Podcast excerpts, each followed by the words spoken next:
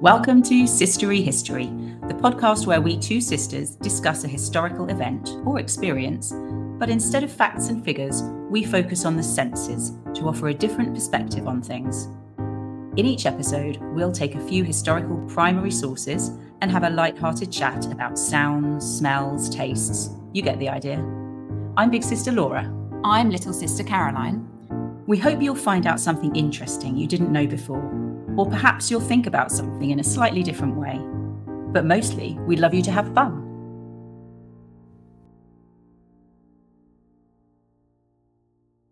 Welcome to Season 2, Episode 2 The Body Politic. In this episode, we are getting political. Classical Athens is widely considered to be the birthplace of democracy, although it's fair to say that there were democratic elements in other Greek states at this time too. In the 21st century, we're perhaps most familiar with representative democracy, where decisions are made by a smaller group of elected individuals on our behalf. But classical Athens was a direct democracy. The people voted on policies themselves, elected officials, sat as jurors, and served on the city council. Today, we're thinking about what your average Greek citizen would have experienced when they carried out these civic duties. Where did you go to participate? How did you vote? Was it noisy? What could you see? Let's find out. That was us trying to recreate a water clock, and you can see a photo of that on our Instagram and Twitter. And all you need is a flower pot and a smaller flower pot. Experimental archaeology in action, guys.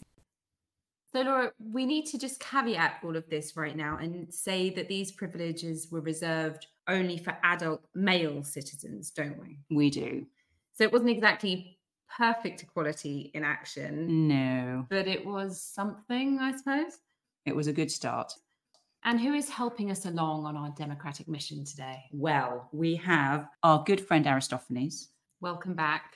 Athenian comic poet and playwright, not keen on the oracle mongers, as we found out in previous episode. All politicians. Yeah, that's true. And he was active in the 5th century BCE. We have two new entries. Thucydides, Greek historian, known as one of the first true historians, in fact, i.e., giving us a contemporary account of events that he actually lived through. And he was also kicking around in the 5th century. And we've also got Aristotle, Greek philosopher, known as the father of Western logic, which is a pretty good nickname. Also, he was pretty excellent at math, science, ethics, psychology, zoology, the list goes on, but basically a really good homework buddy. Or quiz companion. And he was around a little bit later in the 4th century BCE. And finally, I believe you have a visual source for us this week, Caroline. I do indeed, Laura. What is it? My source is a clepsydra or water clock. It was excavated from the Athenian Agora and now is in the museum there. I'm going to describe it for you first and then explain what it does. Okay. It's essentially an urn. How big? Well, I'd say kind of the size of a plant pot, a large plant pot, something But like that. plant pots can very much vary in size. Imagine you're planting a dwarf maple. that means nothing to me. The size can vary. This one is about 20 centimetres tall and 30 centimetres in diameter. hmm It's got a handle on either side. And as you can see, Laura, it's got a very small hole under the top rim there. Hmm. Then at the bottom, if you follow that down, a beautiful little spout at the bottom. And on the front of the urn, you have the word Antiochidos, which is most likely a local tribe, hmm and two X's hmm is what we would call them. Yes. Now, this urn was used to measure time in the courtroom. So, what would happen is the urn would be filled with water, and it would always be the same amount of water thanks to that little overflow hole under the rim. And then the spout would be opened, and the water would rush out into another urn, which is placed underneath. We have lots of literary sources supporting this Aristotle, Aristophanes, Lysias. And what happened was a speaker in the courtroom, the lawyer, I guess we would call him, was allotted a certain amount of time that he was allowed to plead his case. And time was measured by these urns. The sense that I want to consider here is sound, because you could quite literally hear time happening. Ooh. And I know we kind of get that today. You can hear the ticking of a clock, for example. Hmm. But here you can actually hear time running out, Trickling away. trickling away. People still say, I'm running out of time. Mm. And that's water running out. Oh, really?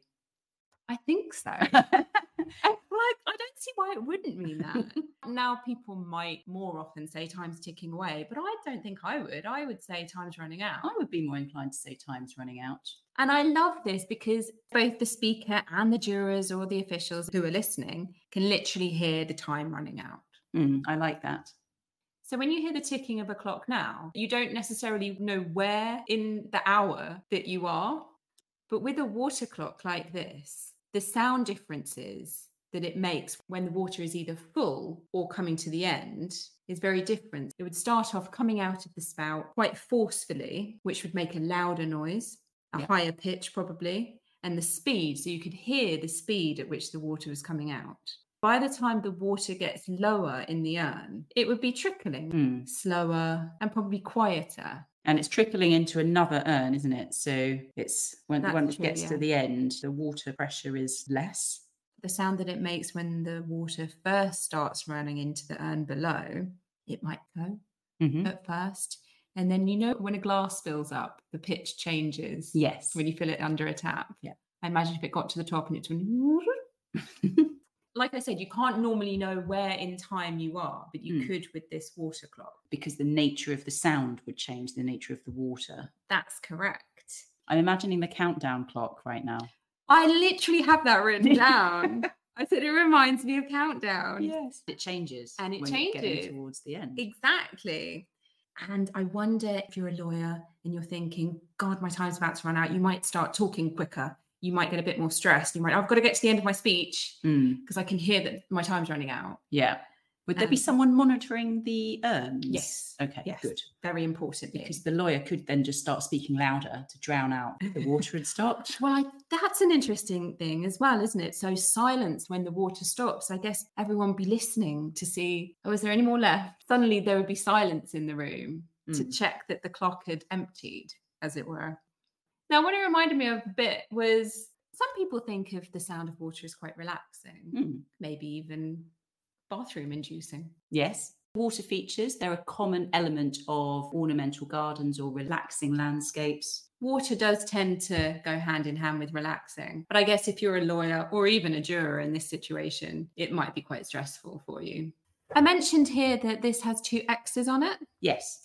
A unit of measurement for this is called a chous, the letter X in our language. And a chous is just over three litres. So this particular urn with two X's on it holds six about six and a half litres of water. Yeah. Do you want to guess how long six and a half litres of water takes to dispense? I do. I am going to say one hour. Oh, absolutely not. No, no. Am I too low or too high? really high. Oh, okay. So experiments have shown that one chous is about three minutes. What? So this particular water clock would last for about six minutes. Really? Depending on the case being argued, you get different. You don't just get one go of the water clock. Mm, okay. You're not going to be making a very effective case in three minutes. The water clock was actually bunged up for calling witnesses. That didn't eat into your allotted time, Okay. which is nice. Yeah. One of the sources gives an example where they're allotted 11 water clocks for their case. One wonders whether they couldn't have just found a bigger urn. There may have been, I suppose, an urn with, I don't know, maybe there were bigger ones that held three, four, five. I hope so. would I have sense. faith in the Athenian pottery economy, and they could do that. that leads very nicely on to my first extract, which is Aristotle, and an extract from the Athenian Constitution, section 68. And this is a description of voting in court cases. So it's linking into your courtroom theme. Perfect. And what I want to focus on here is sight. When the speeches are concluded, each juror is given two ballot balls, one pierced and one solid. This is done in full view of the rival litigants to ensure no one receives two balls the same. Two urns, one brass and one wooden, stand in the courtroom in distinct spots so that no one may surreptitiously insert ballot balls into them. In these, the jurors record their votes. The brass urn is for the effective votes, the wooden urn for unused votes. The brass urn has a pierced lid that can only take one ballot ball to prevent people from casting two votes at a time. A juror votes with his hand closed so as not to show either the pierced or the solid ball to those present. You don't want to show a pierced ball to anyone. Good Lord, no. Sights, then. Lots of stuff in this passage is all about the visuals, what you can see, and then at the end, what you can't see. Okay. At the beginning, Aristotle tells us that this voting activity is done in full view of everyone. Now, bearing in mind that juries were really big in ancient Athens, there could be anywhere from 501 jurors to 2,501 jurors. That's too many jurors. Isn't it? It's a lot, isn't it? So there's always an odd number so that you don't have a tie. Fair. Makes sense. But potentially 2,501 jurors. It seems unnecessarily large. Yeah. And then you've got to watch all of them put their balls in a box. Mm. And but the point is you've got to see everyone doing it because the idea is that it's transparent, it's fair, it's equitable, and everyone is going through the same process. And you've got that structure, and it's it's a visible demonstration of Justice. fair process and justice in action. So the visual is really important. The two urns, Aristotle tells us that they stand in a distinct place in the courtroom. So he's saying that they're easily visible to everyone. They're not just hidden away in a corner, they're on show. So it's important that they can be seen. And then at the end, we have the invisible part of it. We have the jurors with the closed hands. You don't want people to be seeing what you're voting for and which ball you're putting in which urn. So people don't come and duff you up afterwards for voting against them. Exactly. In a dark alley or something. Right? Could you have more than one ball?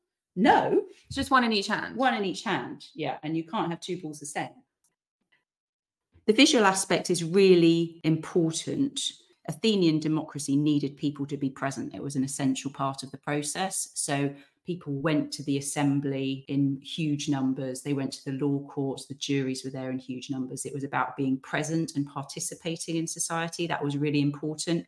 And if you weren't participating in that democracy and in the processes, then you were viewed with a little bit of suspicion that you weren't doing your civic duties. The Athenians were very proud of this thing that they'd created, this democracy. So Mm. if you weren't participating, then absolutely you weren't playing the game.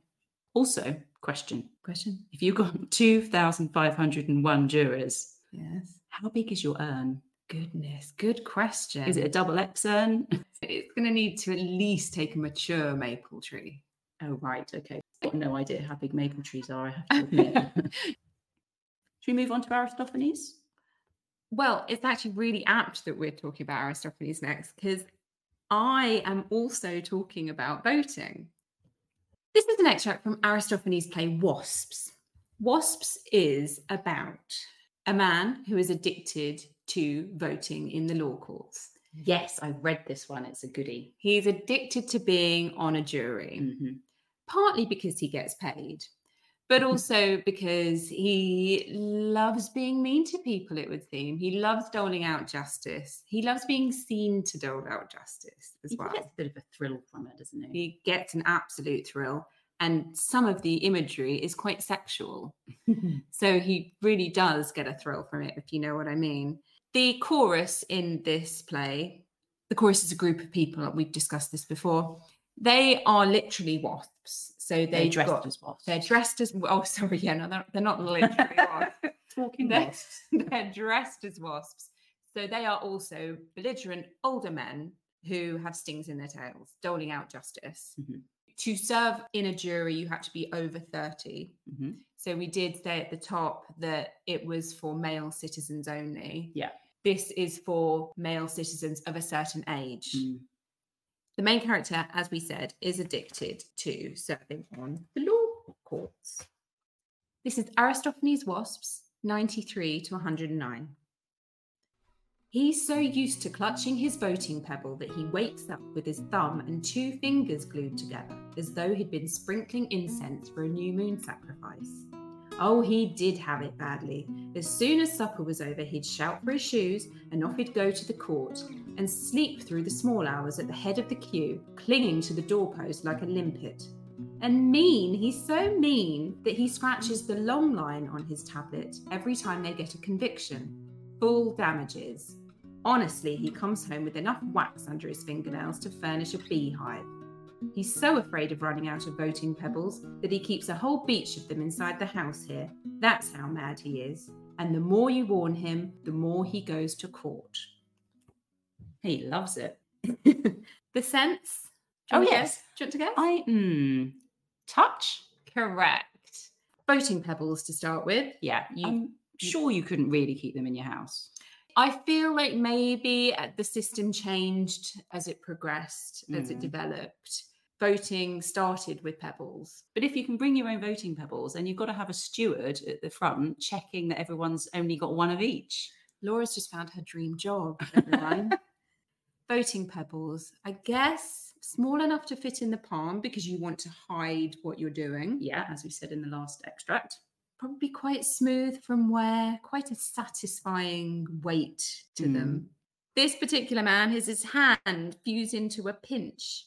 He's physically frozen as a voter. He's so into justice that his body is now reflecting it with his He's hand. got a claw hand. got a claw hand. There's a lovely image of him sleeping at the door at the head of the queue, clinging like a limpet. I'm imagining the Harrods sale, you know, when people camp outside or to get the tickets at Wimbledon. Very similar. And then the other element was the wax. Now, this is a time where literacy may not have been very high. In fact, let's just be honest, it wasn't very high. The jurors were given jury wax tablets, maybe to make notes on if they could. But in this instance, he's talking about drawing out the sentence. So you listen to a case, maybe you've decided he's guilty, he or she is guilty. And then that extract there described drawing the long line. Mm, So a short line was for you pay a few damages, okay. and the longer the line, ah, the more damages they would have to pay. right. Our chap in this particular extract, he likes people getting totally screwed for high levels of damages. And that's why he's got so much wax under his nails. yeah. because there didn't have to be that level of literacy, this shows the democracy in action, right? It's not just the elite taking part. Mm, so it is jury. truly accessible to your general citizens correct, as long as you're over 30 and a man. and a man. Yes. wax also lingers under the nails, doesn't it? And also on the skin, it gives you that feeling. So you'd be going around all day, I guess. Again, that physical evidence of justice, of you Mm. partaking in Athenian democracy. Yeah. It's literally in your fingers. Yeah. I also like the physical, hands on nature of justice getting up, going to the urn, everyone's looking at you, putting the pebbles in, very physical. Mm. And Procleon here, who is our protagonist, his fingers are literally fused in the extreme version of this. You're loving that part. So a lot of touch going on. Yeah.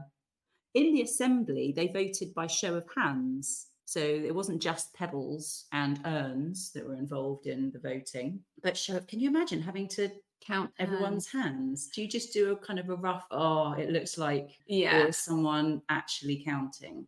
I really hope that there's no one actually counting. I feel like it's just a general, okay, that looks about right. Yeah. Because there could be, if, we're talking about the assembly, potentially up to around 6,000 people attending that and being able to vote.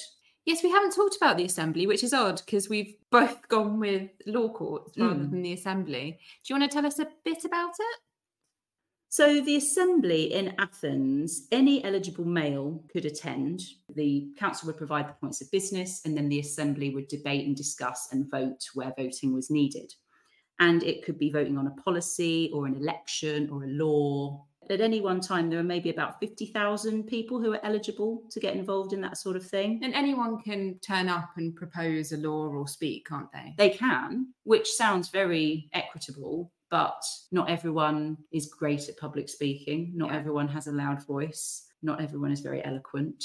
There were a small amount of people who were regulars on Mm. the circuit, so to speak. On the after dinner circuit. yeah. Physically, though, you could only, although 50,000 people were technically eligible, there was only about uh, maybe five to six or 7,000 that you could physically get into the space. Now, the space you're talking about is the Pnyx, The isn't it? Pnyx, yes. So it's on a hill in Athens. The Greek word pyknos means dense or tightly packed. Wow. They didn't want to make it a comfortable experience. No, they then. didn't. And they were quite happy to advertise the fact that it would be slightly uncomfortable.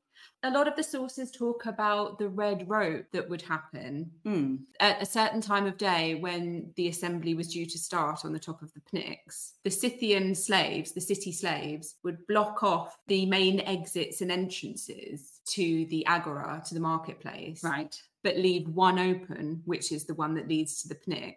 And then they would get a piece of rope, either dipped in red paint or red powder, hmm and herd people towards What? So even if they didn't want to go, Exactly. So if you're marked with the red, then it's bad because You you, were dawdling. You were dawdling and you didn't want to partake in democracy. uh, So there's lots of imagery in Aristophanes of people dodging the red rope, that kind of thing. Okay, yeah. I mean, I think I get the vibe though from a lot of the sources that it was a popular thing to do. People wanted to go to the assembly because you got paid, as you mentioned earlier.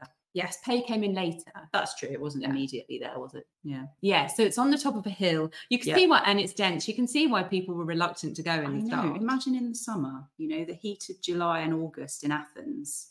It does not- start at dawn though. True, but still, you're not want to traipse up a hill, aren't you? And then kind of just stand there for ages, listening to people waffle on in the Mm, blazing heat. Oh, Doesn't sound very relaxing. not for me. No, I mean, you're not an early riser. Let's face it. I it. was literally about to say that. You won't see me out. Definitely not before the cock crows. No. also, imagine you've got five or 6,000 people on a hill, probably a bit of chatting going on. Let's face it. Yeah, the sounds of nature all around you. It's going to be pretty difficult to be heard, isn't it, when you're speaking? There was a speaker's platform, but yes, I guess you're right. I think I'm going to need more than a platform to get the message across to 6,000 people. I think you also got a hat. A hat? a wreath. a speaker's wreath.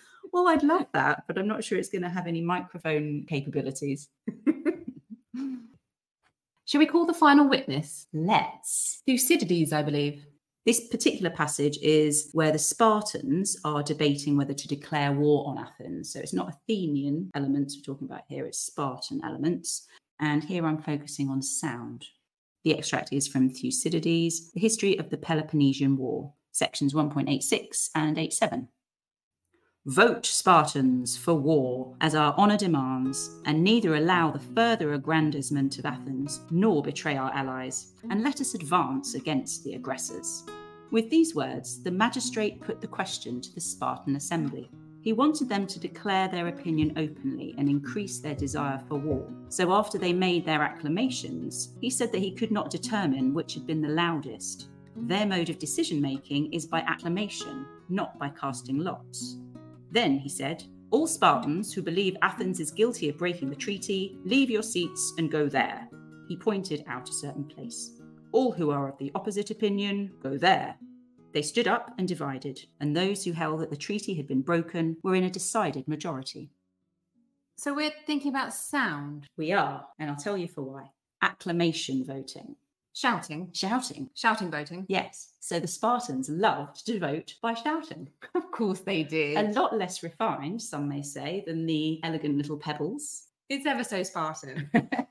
so really it's coming down to who can shout the loudest Hmm. you know making yourself heard which i suppose is also an element of the athenian assembly because that's about being able to speak well but this is going to be difficult to call if there's close competition so they would use acclamation voting for making decisions in the assembly but also for voting on officials so elections So if you got all your mates to come along when you were being elected to something and shout the loudest, exactly that doesn't seem overly fair. No, definitely doesn't, does it? So the elections that I'm talking about, what would happen would be that in one room, the candidates taking part in the election would parade up and down, and people in that room would basically shout for the one that they liked the most, right? And then there would be another room where the judges would be, and they would listen and compare the shouts from No. that separate room. They're not in the same room. No, they're not allowed to see who the people are who are being shouted for. Oh. So they oh. can't see because they're not, they're meant to be, I suppose it's impartiality, isn't it? Okay. Right? I feel like it's ripe for corruption. Yes. There's some elements that you think, okay, that sounds quite fair. But yes, it is right for corruption and difficult to assess I think. Hmm. You know, people have different levels of hearing. Without a decibel monitor, how are you ever really going to know? So this for me has a tendency towards the rowdy. I'm thinking House of Commons, Hear, hear, that here, here, order. Yeah. You know, when there's, uh, they just get a bit feisty and they all start talking over each other. It was quite a common feature of, of not just Spartan, but I think Athenian, that um, people would boo if they didn't like something. They would heckle comedy stand-up gig going a bit wrong on a Friday night. And if certainly if there was a speaker or someone who was less experienced in this or more cautious, more nervous, then they're going to get overpowered by these rowdies They're going to get ripped apart. I know. It's dog eat dog. it's pretty brutal. So you really want to be careful who your lawyer is, who your supporters are. You've got to pick the right team. Who do you want on your team? Oh, good question. Because if I were picking a quiz team candidate, Oh, a quiz team candidate. hmm I will go with Mr. Aristotle, please. Yes, wise. So zoology, ethics, math, science, basically everything. All of the things that I can't top, cover. top nerd. well, would you like a quiz? I think I'm prepared. Me and Azza. hmm Okay. One thing we haven't talked about today, which is quite interesting and does feature in Athenian democracy, is ostracism. Every year, Athenians held a vote to decide if they wanted to carry out an ostracism, which was a banishment, Just They- once a year. just once a year. So who do we want to get rid of? Yeah, do we want to get rid of someone? And if First it? question. And then second question, if so, who? It's a weird question. right? But the reason for it was, and it was usually reserved for prominent citizens who were being disruptive, they were being destabilizing to the system, to democracy. Um, it was like a check and balance. So all present in the assembly could vote if there was to be an ostracism, and then who they wanted to get rid of. They would inscribe a name on a piece of pottery called an ostraca. Whichever name had the highest amount of votes, they would get chucked out He's shipped out. he's shipped out for usually 10 years. Sometimes they got recalled. Depends. Maybe you got time off. About 10 behaviour. years. Don't worry about it. You can come back in 10 years, mate. So I have for you here five reasons for ostracisms. Okay. Some are true, some are false. Number one, this person was ostracized for generally being too luxury loving and ostentatious. Number two, for profanity against the mysteries of Eleusis. Number three, this person was ostracized because two other candidates who were likely to be possible ostracized peoples joined forces, sorted their stuff out, and got that person kicked out instead. Number four, this person failed to prevent a key city from enemy invasion when they were in a military role. And number five, there was a fear that this person wanted to control the Delphic Oracle, which, as we know, is an important religious site. So these are five genuine things that happened. Some of them are related to ostracism. Okay. I think controlling the oracle, failing to protect a city, being too luxury loving. Okay. So you got two, Not bad. which is good. Luxury loving one, correct. Guy called Megacles. Got- Megacles was luxury loving. Yeah. Of course he was. And you also were correct with number four, so failing to prevent a key city from enemy invasion. The Delphic Oracle one was wrong. That was a ruler of Thessaly, but he was assassinated, not ostracized. So I'm not giving you a point for that. The profanity against the mysteries, that's Alcibiades. He wasn't ostracized, he was condemned to death. And then the one that you didn't spot was when two other candidates joined forces to get the other one kicked out. So what is my score? Four. Four out of five. Yeah. Thank you, Aristotle. Otherwise known as 80%. Of course. Well, Aristotle would know that.